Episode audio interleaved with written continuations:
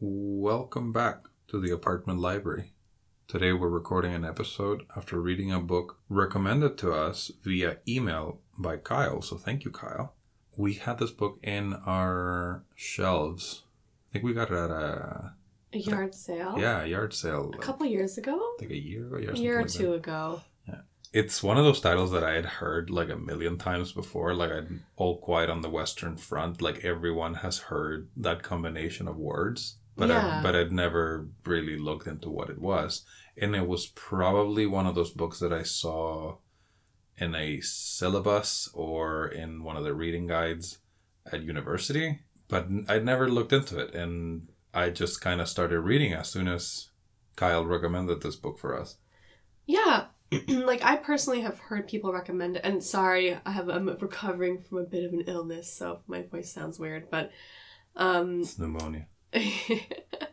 uh yeah it's a book that I've heard people recommend. It's kind of one of seems to be one of those classic, you know, American novels, maybe not as famous as like East of Eden or whatever those ones. Is that Ooh, Steinbeck. Yeah, or nice name drop. Holy Grapes crap. of Wrath, you know, those classic ones that have everyone you... has heard of or read. Have you read any Steinbeck? No, I'm just saying that I feel like it's kind of in that category. Maybe, yeah, yeah, for maybe sure. not as... It's from the same era, too. Well known. Well, like, Steinbeck yeah. was, like, publishing earlier, but, like, it definitely takes place in the same era. Yeah. So, yeah. It this... just has, seems to be that quality and caliber of a book. Mm-hmm. And, you know? I guess, fame, too. Yeah. I think, yeah, uh, Of Mice and Men is Steinbeck's mm-hmm. most famous book, I guess. Maybe. It's funny you would say East of Eden. That's, I don't know. That is a crazy name. I've never read it, but it's obviously a book that everyone has heard of. Yeah, it's there most... on the shelves if you want yeah. to read it. Yeah. yeah. Stay tuned. That's right. But yeah, so I've I've heard people recommend this book online, and then when we saw it at the yard sale, we were both kind of interested. And then a kind listener recommended it. So it really spurred us to read it. Yeah, it might have been years and years before we picked it up. I mean... The book pretty much came to us from my illness of like ever seeing a book and just picking it up and bringing it home. Yeah. That's why those little libraries are just fueling my addiction. That's a good addiction to have. Uh, yeah. You gotta take it easy. Hey, we still have some space on bookshelves, so. Yeah. So before looking into it, we had no idea. Tree Grows in Brooklyn. It was published in nineteen forty-three. It says on Wikipedia that after it was repeatedly rejected, she sent it as an entry for a contest held by Harper and Brothers in nineteen forty-two. Did we even say who the author is? Betty Smith? I believe so. Did we? Okay. Yeah. Well, A Tree Grows in Brooklyn by Betty Smith, in case you didn't read the title for this episode. And much like our last episode, Stoner, yeah. this was a life. Horribly tragic one, a beautiful one, but... Just that, a life. Yeah, not all the way to death of the main character. But the death of the soul of the character. No, it had a happy ending. But you're right, it does, it covers several years over yeah. the life of a of a child and her family.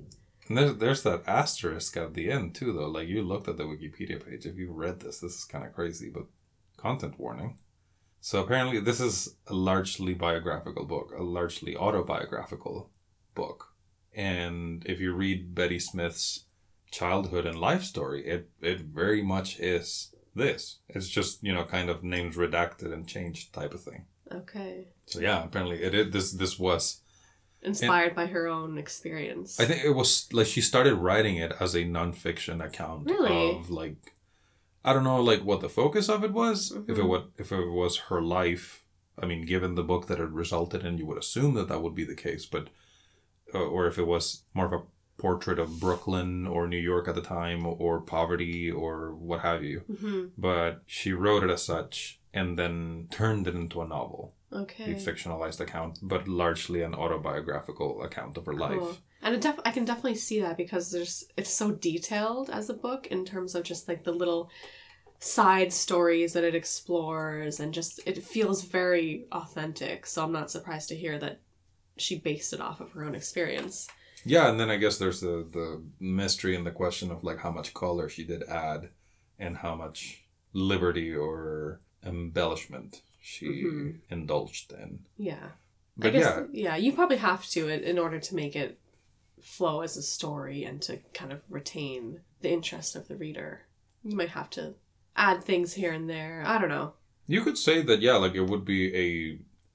I think it would be the the strength of the storyteller's ability to use prose to dramatize a story, whether fictional mm-hmm. or not, yeah, that you'd be discussing more so than the actual veracity of, of the story or not. Okay. Right. Uh, the other like interesting things I read about it was that the book was a huge success, being published in nineteen forty-three at the height of the Second World War. I'm just saying words. Like, this could have been like a pretty chill year during the Second World War. Yeah. No, no, it really wasn't. But yeah, it was, you know, quite squarely in the middle. Mm-hmm. Having been published then.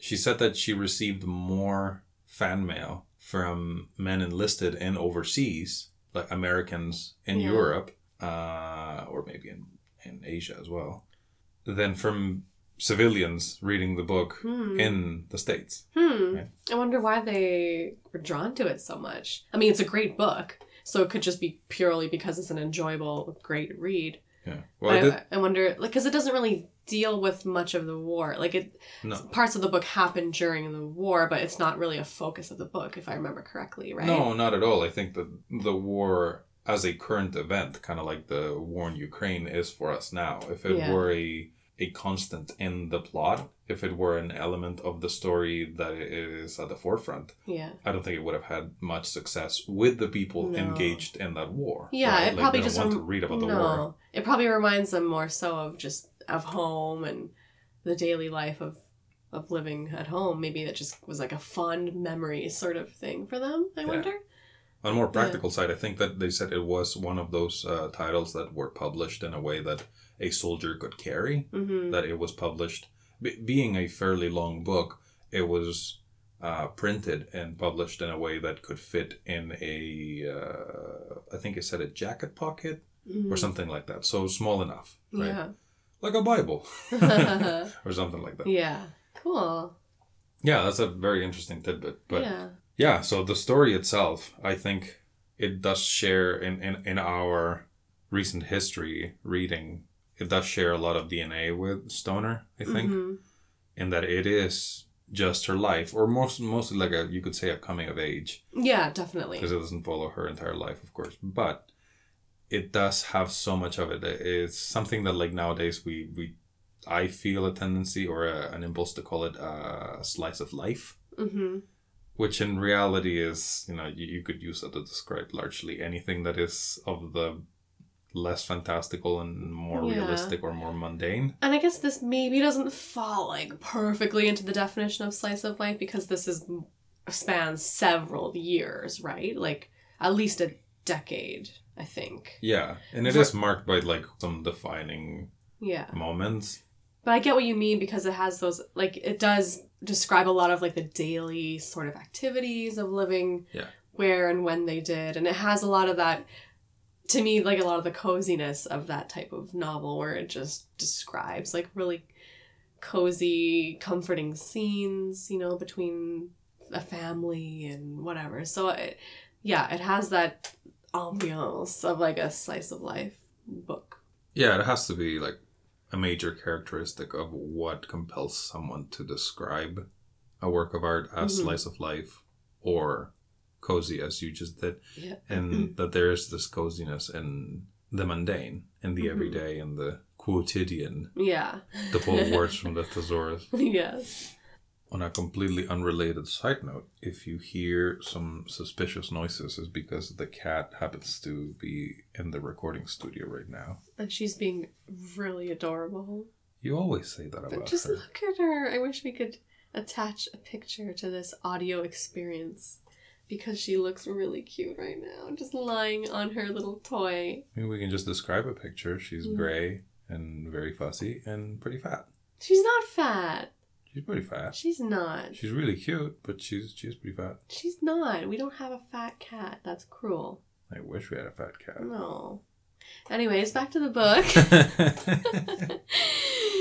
So we both really liked it, right? You enjoyed it. You listened to it in audiobook version. I I read it physical book version. I read, I think, the first couple chapters. Yeah. And then I started listening to the audiobook, and it was great. Mm-hmm. I should probably look that up. It was fantastic. I read the first couple of chapters, I think, from the from the hard copy we have. But then I found the audiobook, and it was sensational. The voice acting was spectacular. I just looked up the name and work of that narrator, and to my surprise, well, she was born in Geneva, Switzerland, but apparently she worked as an actor in Broadway, so that probably tracks.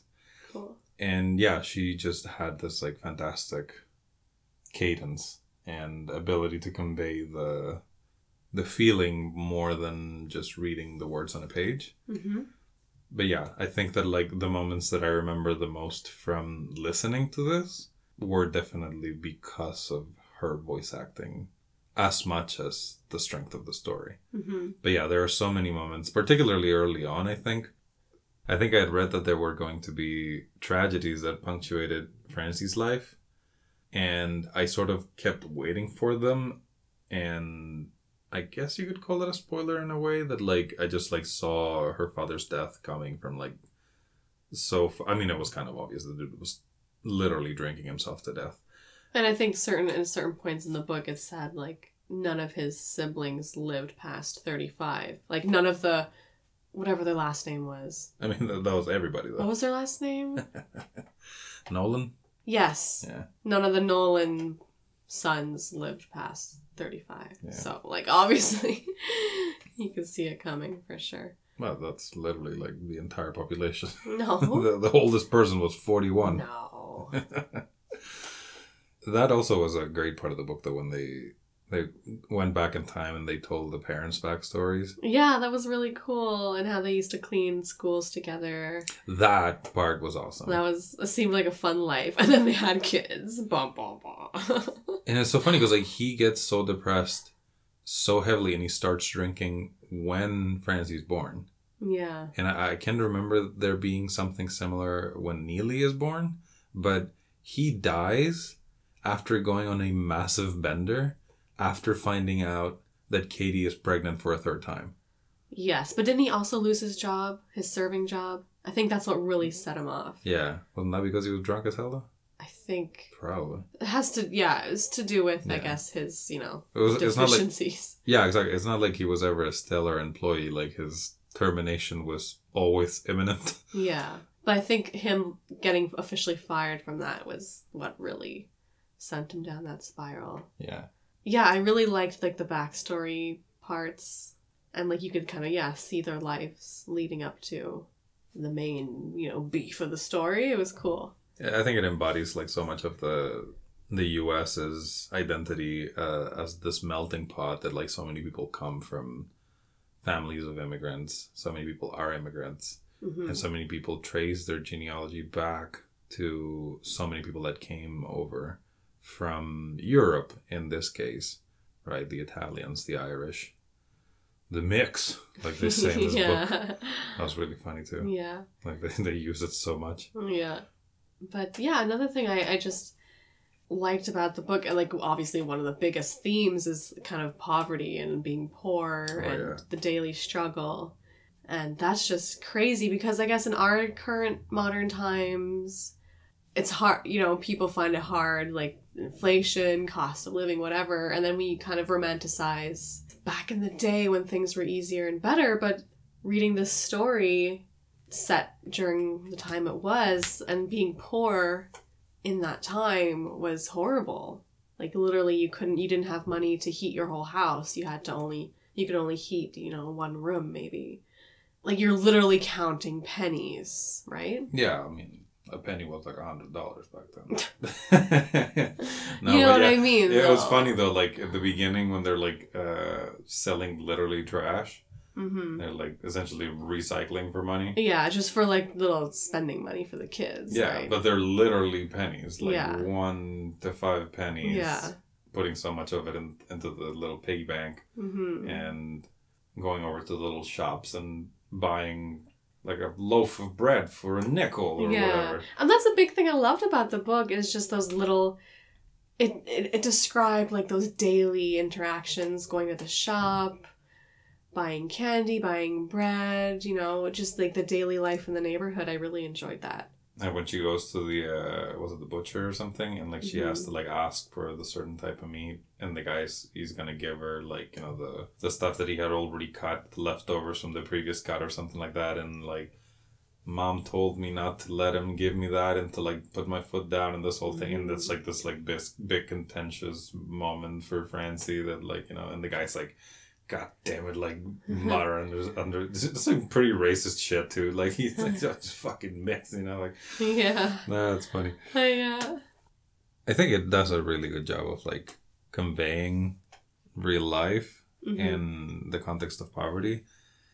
And so very sadly is the fact that like that is a very miserable and horrible existence that people live like that today, right? Oh yeah. Like um, it definitely didn't glamorize it or anything. It was very You really felt the struggle. Absolutely. And the tragedies that accompanied it are largely what make the story for Francie. Mm-hmm. Her her life is a collection of memories of horrible things that have happened to her, spiced with the nice, kind, and beautiful moments that, small as they are, she uses to escape from mm-hmm. her poverty-stricken existence. For sure. But it, it didn't feel like a negative book or anything. You know, I didn't feel like super sad and negative. And I don't think it had that tone either. It, was, it had like a very realistic tone in the sense of it didn't hide from the poverty. Like it described, you know, the hardships. And you felt it. But everyone, especially Francie, because she's, I guess, the one that the book follows mostly. But they were always kind of optimistic, I guess. Probably the kids more so than the parents, because I guess kids in general are probably a bit more optimistic. But yeah, it had like a nice feeling of improvement and trying to improve your situation, and you know, getting an education was a big thing in the book as well. Mm-hmm. That was very valued by Francie and and her mom. And so yeah, I had a very like optimistic, positive take on like the poverty story, I guess. Mm-hmm. Not to say that it was actually a, a negative book. It didn't feel like that for me either. But I do like listening to your argument there. It makes me think about like how much of her own perception of her life as being told in this semi-autobiographical account did Betty Smith embellish and or exaggerate or romanticized in the way in which she remembered it. Mm-hmm. But yeah, like it didn't come across as anything uh, fanciful or or too romantic in that sense. There was a lot that I liked about it. Yeah, like another thing, just while you're collecting yeah, yeah, your thoughts, yeah. um, I really loved, like, I think one of the most memorable and one of my favorite moments in the book is when um, Katie, Francie's mom, is giving birth to Francie, or just gave birth to Francie, I think. Mm-hmm. And her mom is there in their house, and, like, the mom is kind of explaining, like, this is my method of that I've been using to save money my whole life. You know, the little oh, yeah, the yeah. little piggy bank, and every little thing you can save, put it in there. And then eventually you'll be able to better yourself and better your life. I just thought that was such a nice message. Like it, it's people that are not accepting their fate, you know, and not to say that if you don't get out of poverty, you're a failure and you just, you just didn't try hard enough. Like, of course not. But It's it's nice that they had that optimism and that that drive to, to try at least and better their life and, you know, get out of poverty hopefully one day, right? Oh, for sure. That yeah. is largely like the overarching story of uh, Katie, is to like overcome adversity in the face of like the endless challenges. Mm-hmm. But at the end, it is kind of a Deus Ex Machina type of solution that ends up being like, it is her marrying, I can't remember his name, yeah, like the nice the, dude at the end. The cop. Yeah, I can't remember his name. Yeah, and uh, that like his financial situation lifts lifts theirs, right? Like, yeah. He lifts them out, out of poverty. Yeah. But uh, I still, just to not yeah, like totally I, sure I it's not, it, but just to, like I think also even if that didn't happen, like Francie had that really good job at um, at the newspaper. Yeah, although I can't remember. Maybe she ended up losing it at some point because remember the company lost a lot of their business. Yeah, I was during the war, but I think she got another yeah. one after that was similar. Yeah, all that to say that even if that, you know, if that cop didn't come and marry the mom, I think they still would have been okay. Yeah, like, I mean, it's it's like highly punctuated with that event at the end to say, like, you see, like, good things do happen to good people in that the message is obviously not like, yeah, that, like, the, the single mom needs a man, even though at the time that would have been far more true than it would be today, mm-hmm. um, to lift her out of poverty or to improve her financial situation or what have you, or any other need for that matter. But that the fact is that, like, it does happen, right? And I think that, like... the sentiment that I get most out of that would be that Katie works so hard and breaks her back, keeping them afloat, especially in the face of like her husband's troubles and alcoholism and failure to keep a job.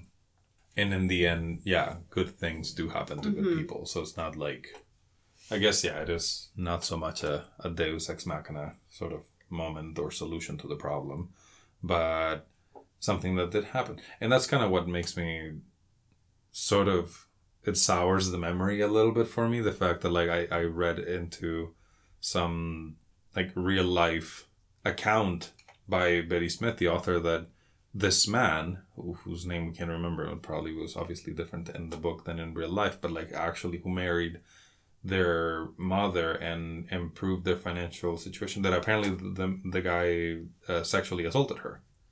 Like the real life Betty Smith. And I remember being so surprised, if that is the case, if that is, you know, like not a, a misconstrued interpretation of her statement, or because I think it was something that she had written later in life or something. Yeah, and it, from what I remember on the Wikipedia page when it talked about this, it said it was kind of, it was implied, yeah. or it, it wasn't like she came out and said that this yeah. happened. It was kind of people reading into it, maybe. I yeah. don't know. But I found that so shocking because... up until after finishing the book and reading that, that man had seemed so nice, right? He was absolutely the character, at least in the book.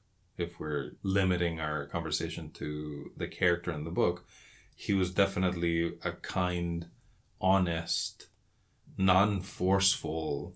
Very appe- respectful, very polite. Yeah, like man who comes into Katie's life. So... that is very weird that she would have written and published that book with that tone, with that character and that tone, if if her memory of that man had been obviously one of having been assaulted, which is very strange.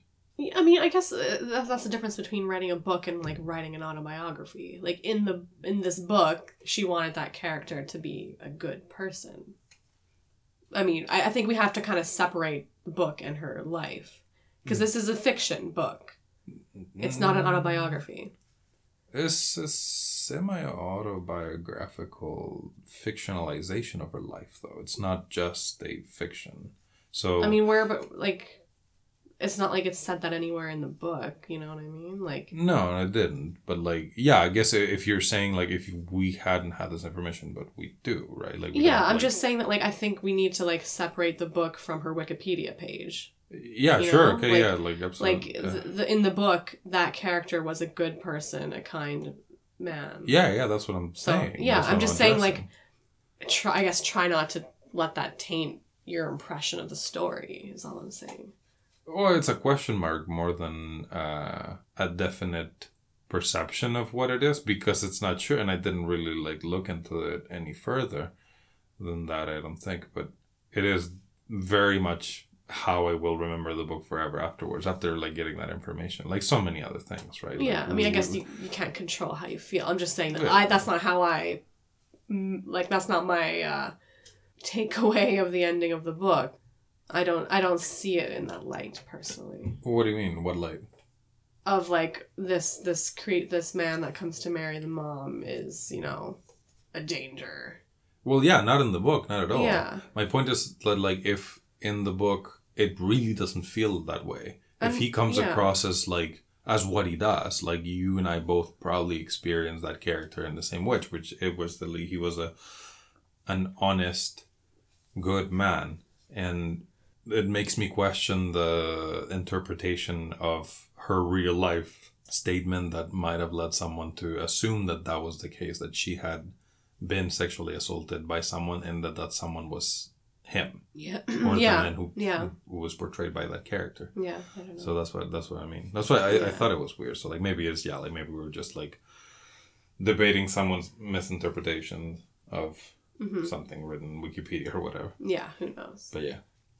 Like in real life, like it most likely was in Betty Smith's real life, there were like all this cast of characters and like the entire like spectrum of of characters that would make a life in a neighborhood and an experience living in a place, and particularly in a place like New York at the time and even today, which is a kaleidoscopic melange of literally every type of person, culture, history, language, mm-hmm. or background that you could ever come up with. Yeah. And I, I think we like talked about this earlier too, like outside of the podcast, about this book is in this time period.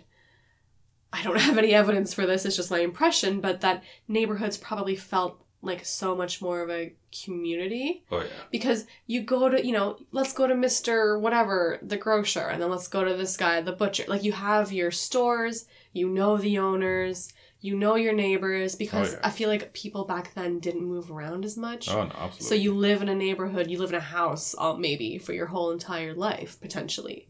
Or for many, many years. So, yeah, the book totally had that really lovely atmosphere of, like, a community, a neighborhood, a place, you know? Yeah. That it's hard, I guess, to find that these days. Well, it definitely is a, a contrast with the way that we live our lives, right? Like, we know, we can count the number of neighbors that we have whose names we know in one hand.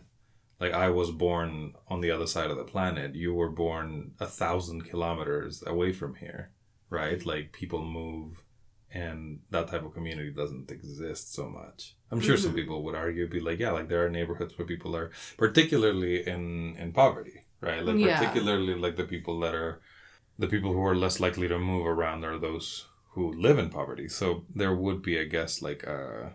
I mean, not to say that we're wealthy or anything, but we're definitely lucky that we've had the upbringing and the experiences that, that we've had. Mm-hmm. I think this book channels a lot of that too. The fact that, like, you know, you are, like you said, not defined by your fate, even though most people actually are, right? Like, yeah. statistically speaking, if you are born in a, in a certain Social, socioeconomic... Yeah. stratum, you will stay within it. Like, you will most likely not leave the middle class, mm-hmm. either up or down. Yeah. Right? But it's nice to see those stories where people are able to escape that. Yeah, I mean, there is, I guess, the question of that Deus Ex Machina. Like, would, would they have left poverty without that man coming in at the end? Even for Francie, who was, like, making pretty good money working there, like, that is still a mountain to face. Yeah. Which is, to, like, in that case would be, like, just the family, right? Like, you're not just, like, lifting yourself out of poverty.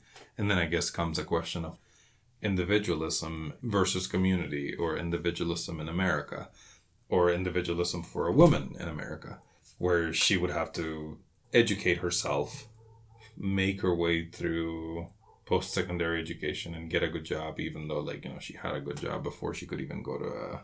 high school, wasn't it? Yeah, she was making really good money. It's like twenty dollars. At like age, what, fourteen, fifteen or something? Yeah. She was telling her boss that she was sixteen, but yeah, she wasn't. Yeah, she was fourteen and she was saying sixteen. Yeah, so that's what makes me have hope that even if that that man didn't come along and didn't want to marry the mom, I still think that they would have been okay just because yeah. of... Like, first of all, Katie is like, she's such a hard worker, although now she has a baby, but... Francie, like, getting educated, smart girl, yeah. getting a good job. Like, I, I feel like they they would have been fine. And her brother, oh, too. I... Like, I can't remember what happened to him at the end. Did he also go to university? No, he didn't want to go to school. There was yeah. that, that moment where Katie was saying, okay, Francie, you want to go to school, but you're not going to because you're yeah. doing well and you're going to like yeah, provide for your brother, and we're going to force your brother yeah. to go to school because he doesn't want to. Therefore, if we don't make him, he won't go, and he needs to go because he needs yeah. the education. I remember that. I'm just not sure if he, at the end, he like went to university after all. I can't remember. I can't remember. I thought he was like... That was for I high school. I thought he was talking about like joining the army or something. Yeah, I can't remember exactly what happened to the brother yeah. at the end. But, but they were doing fine. Yes. Yeah. Like the, the point is like the book ended on a very optimistic, positive note. Yeah. Which I, I like. It's nice to have a happy ending now and then. I, from a purely narrative and prose practical aspect, I love that ending. Mm-hmm. I'd listen to it, which is something that I do more and more and more, but like it is still not something that I'm like super super familiar with. I guess just with like written books with hard copies, I try one and it doesn't work, try one and I don't I'm not ready for it yet, or it's not I'm not in the right mood for that, what have you. But I love the ending of this book. I can't mm-hmm. even tell you like a sentence in it, but it had that feeling that I always trace back to a book like The House of the Spirits by Isabel Allende, which changed the way that I perceived books and stories in general. And it gave me goosebumps, right? Just reading, or in this case, listening to that ending where it brings everything back around. It seals the story into your heart and into your memory. Just by the sheer beauty of the prose, but because the work has been done to bring these characters to life, and Francie is more or less a grown-up. She's getting ready to go out, or to move out of the house, I think. And she sees the little girl across the street in the buildings or in the balcony, mm, I can remember. Yeah. And looking at her like she used to look at the girls getting ready to go out at night, looking at themselves in the mirror, putting makeup and getting dressed and... and feeling beautiful and and wanting that for herself, and seeing that and seeing the nostalgia of her looking back and seeing the, the beauty of and happiness and joy of where she found herself now mm-hmm. after the tragedies that had befallen them and that had very much marked her. Like after her dad dies, that becomes the central point of the book. Yeah, right? Like everything everything feels different after that moment. Yeah, and everything, yeah, everything is... colored by that event. But yeah, the ending was really really nice. Yeah, it was it was just it's difficult to describe. It was just beautiful. It was simply beautiful, very much like Stoner. Yeah, it has this je ne sais quoi. Yeah, like it just it just comes back around to the start of the book, and it just perfectly wraps it up in a nice perfect bow. And there's the tree, which we haven't mentioned, but yeah, there's the tree that had been there from the beginning that she describes. She loves to read under the shade of the tree mm-hmm. in her balcony. And at the end, it had been stubbornly uh, there. Mm-hmm. They couldn't remove it. They had tried to remove yeah, the tree, and there people... was just a stump. And like, yeah, they in, chopped it down, essentially. But... And, it, and it grew back again, like yeah. the phoenix. So there mm-hmm. has to be some symbolism that we could, you know, try to... go into there about like how people are reborn out of tragedy and how they overcome their...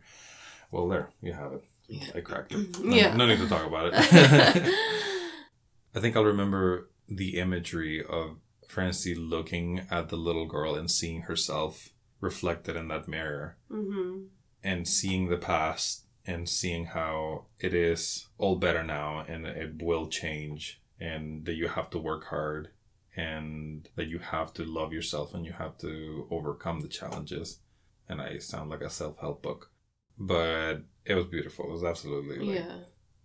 Thank you so much again for the recommendation. We most likely wouldn't have read this book in a long time, if ever, if it hadn't come to us via recommendation. Whether that would have been through something that you read on Reddit or someone else that we know or wrote to us. And...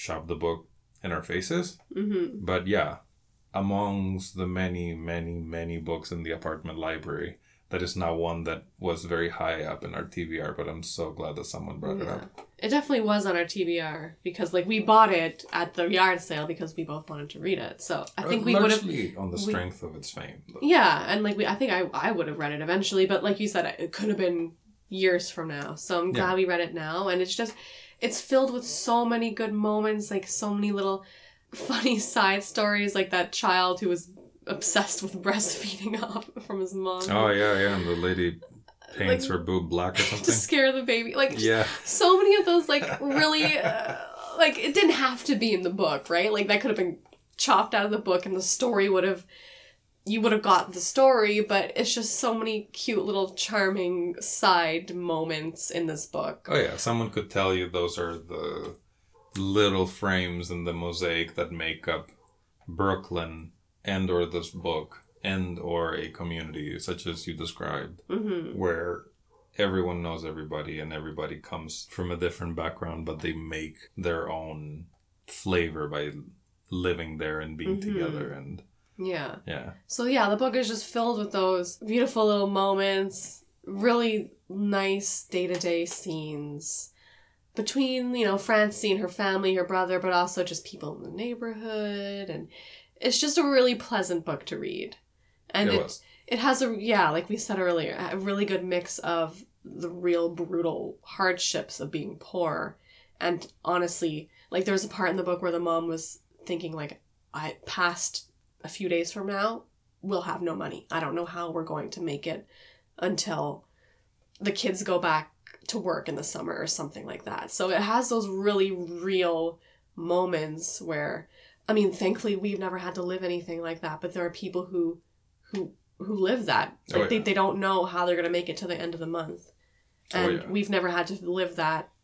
I can't imagine how hard that is. So the book has those moments, but it's also, it's not just like poverty porn or whatever. Like yeah. those books, some books are just really, really negative constantly, and they have no happy payoff. But this book has those... harsh moments, but it's interspersed with like such a positive, happy story in many ways, and like really good character growth, and just really pleasant, and such a satisfying conclusion to the story.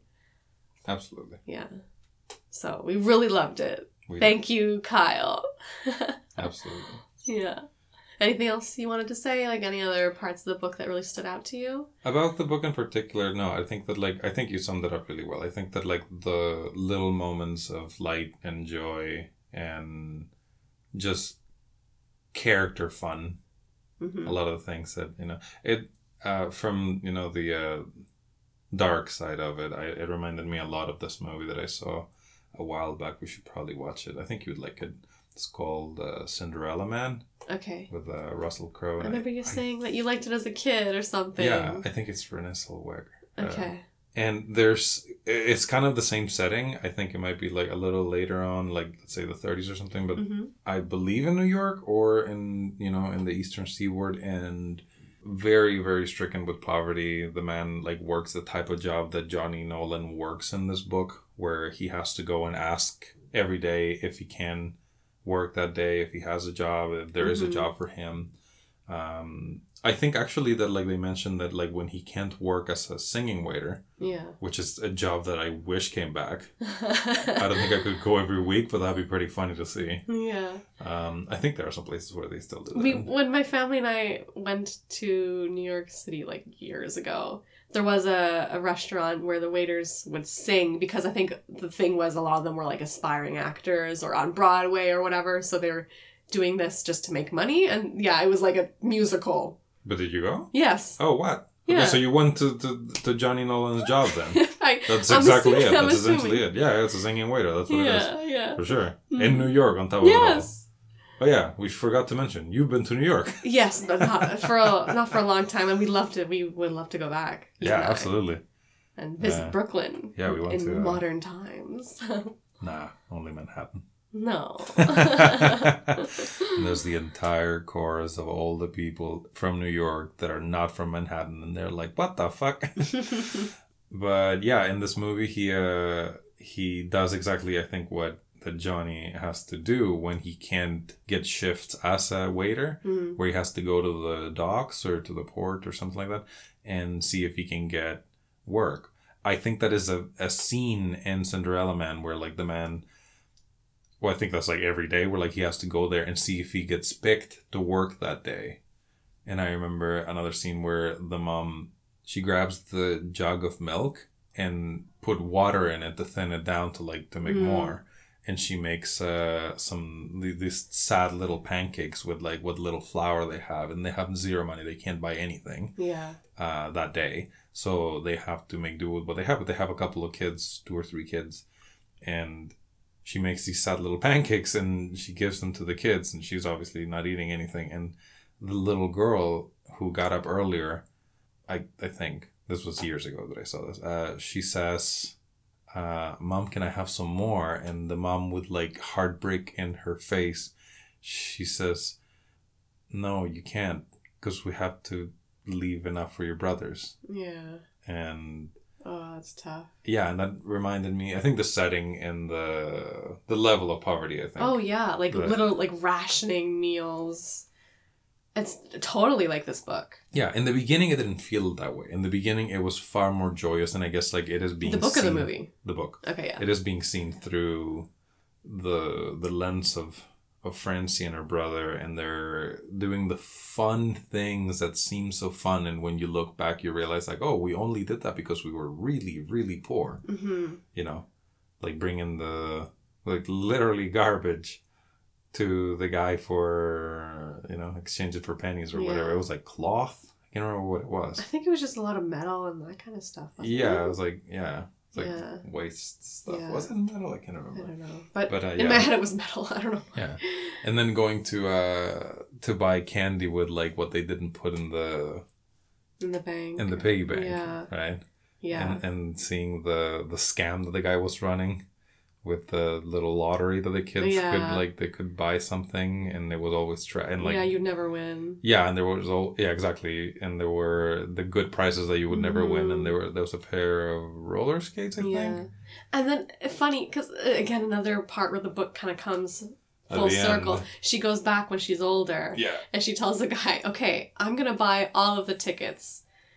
And so I'm see, gonna win all the things. Yeah, I'm gonna get all the all the prizes, aren't I? If I'm buying all of the available tickets, yeah, and the, the guy's, guy's like, like uh... "Francie, don't do that to me," or something. Like, so, I'm trying to run an honest yeah. scam here. So I love. See, the book has so many of those really nice, funny little side stories. Yeah. Like, and then there's the fat Jewish ladies that, like, Frannie looks up to. That she's just like, when I grow up, I'm gonna be like one of those. They're like, pregnant. The, yeah, the fat. Yeah, like the, the pregnant Jewesses, because they look yeah. so.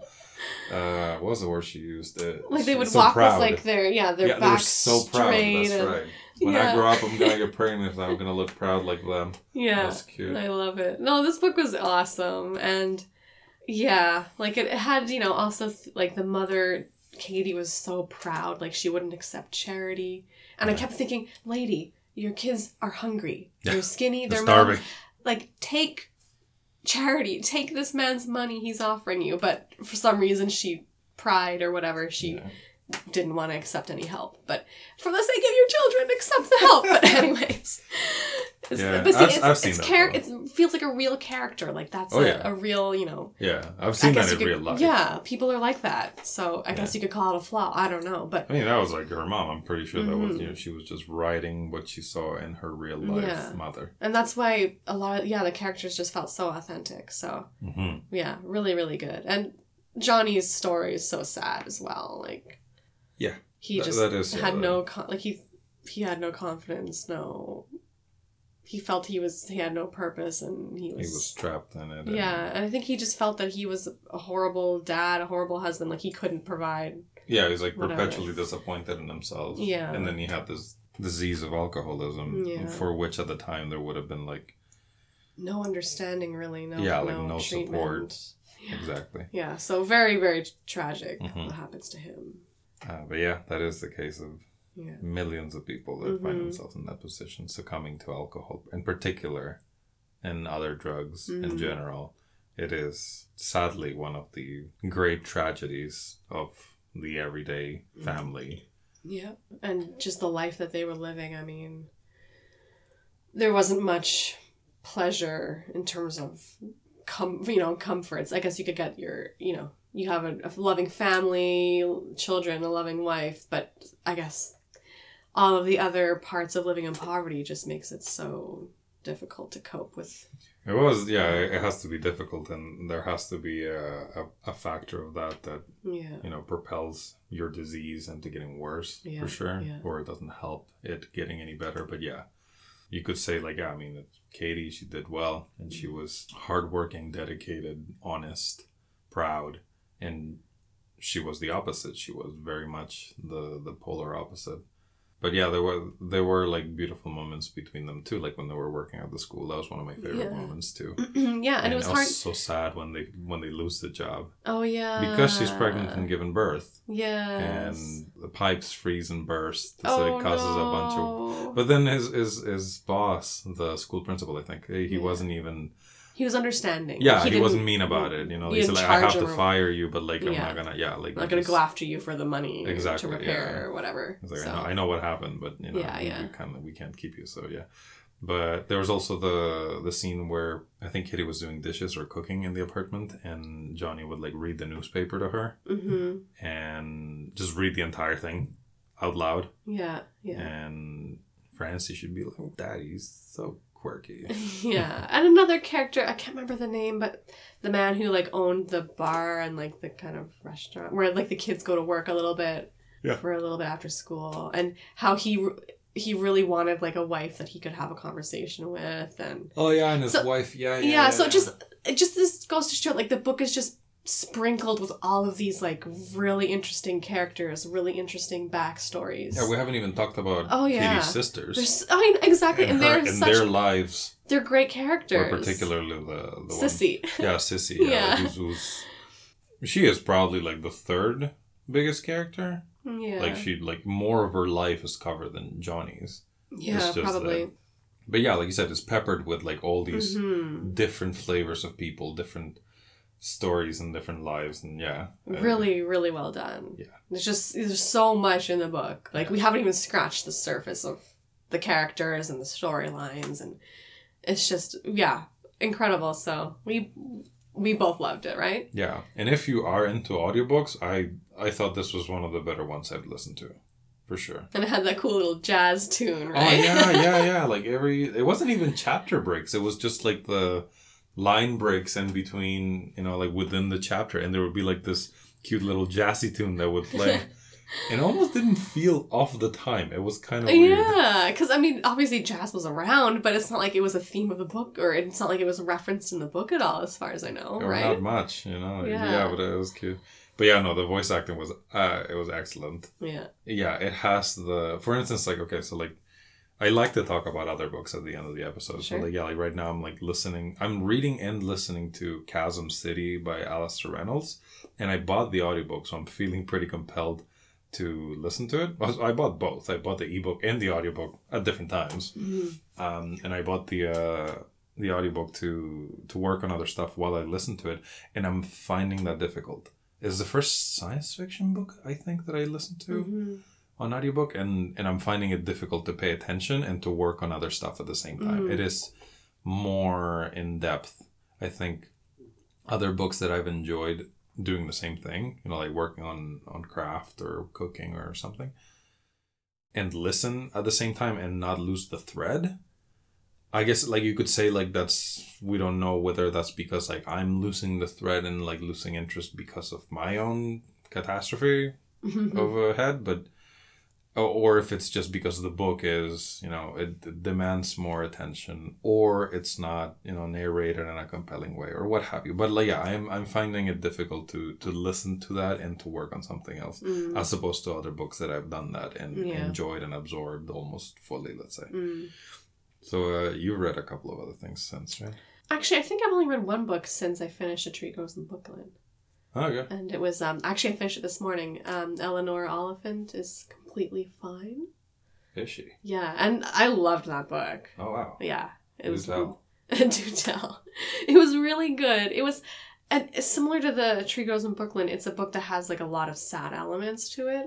Like the Eleanor character, as the book goes on, you learn more about her back story, and it's a horrible tragedy. I won't give away any spoilers in case someone's listening that wants to read that book, but her backstory is full of like a lot of trauma from her mom and just her upbringing, and she as a person is very um very awkward. Like, I read online that people think that she has like autism or something, but apparently the author said she doesn't. But anyways, her her character is someone who just doesn't know how to interact um socially in a lot of settings. They're very awkward, they're very um introverted, like very isolated. I um, can relate to that. Yeah.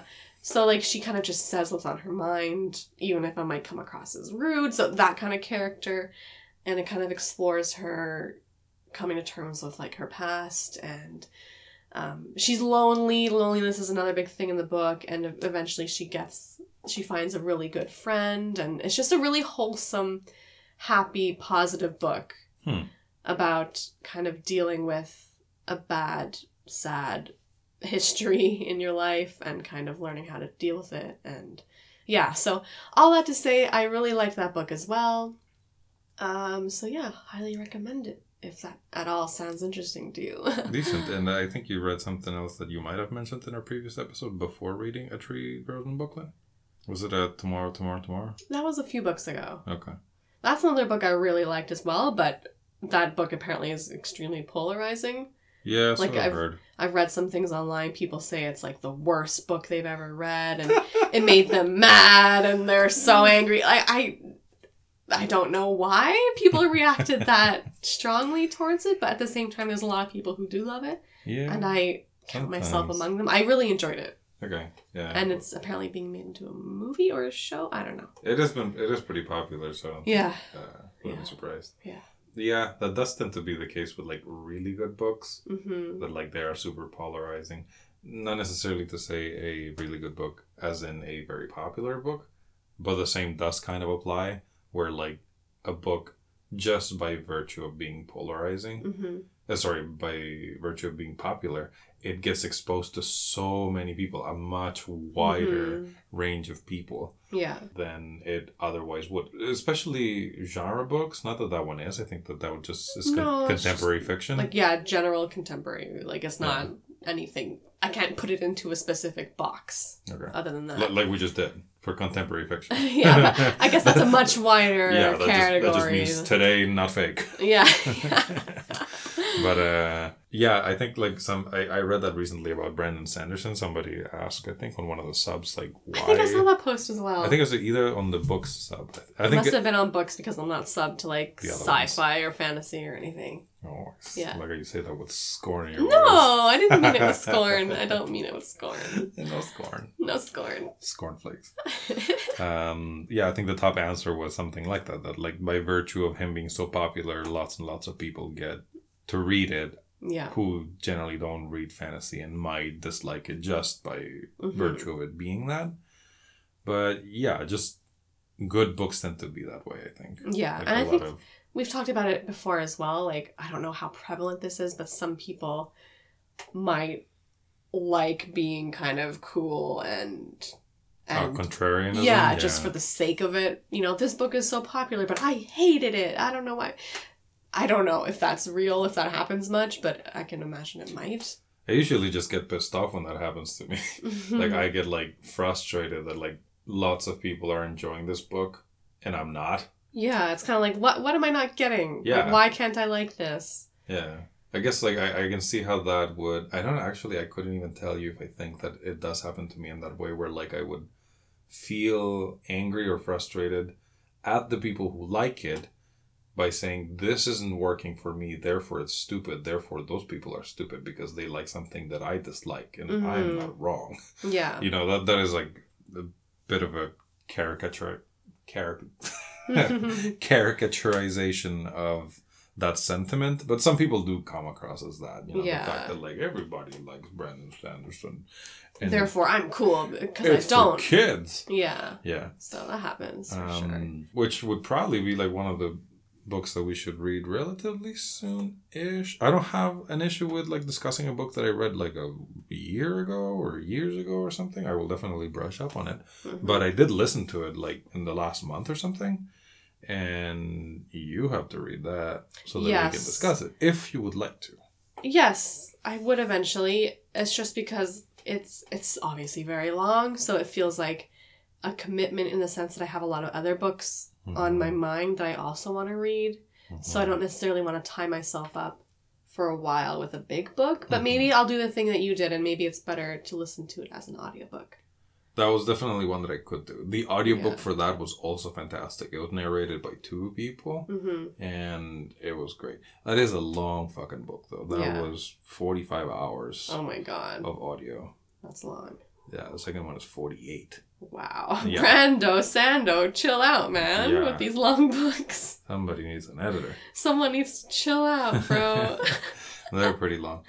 But, yeah, I mean, I looking back, I think it's... Uh, I can't tell you it was worth it because I didn't read it. I listened to it. Mm-hmm. I read like the first third or something, and it took me forever in comparison to other books, I think. And by the author's own words, there's a big learning curve. It didn't feel to me like it was a challenging world to try to get into. I think by learning curve, what he was describing was like, there's a shit ton in here. Mm-hmm. There's a lot of book. And a lot of characters, a lot of backstories, a lot of whatever. But uh, if I'm going to say something about that book and that author, now that I've read three books by him, is that his characterization is probably what makes him so famous. And what's, what people attach themselves to in those books and in his work is that like his characters do feel real, even though they live in these fantastical, unrealistic settings. Mm-hmm. Unrealistic might be not the most charitable word to use, but... definitely fantastical settings. Yeah. Looking back after, like, especially, like, with the, the damn good quality of that audiobook, those characters do feel well-rounded and real to me, as opposed to many others. Mm-hmm. Particularly in that genre, too. Yeah. Well, I'll get around eventually to reading it. Mm-hmm. Yeah. Thank you for joining us. Join us, hopefully, once again in the future. Do read this book if you haven't. And if you haven't, we just spoiled it for you, once again. But it's still worth reading. Because yeah. we didn't even scratch the surface of the story, so. Yeah, fantastic. Yes, and thank you again, Kyle, for sending us a message about this book. We really appreciate it, and we always love recommendations, so don't hesitate to email us. Yes, yeah, send us an email to apartmentlibrarypodcast at gmail dot com.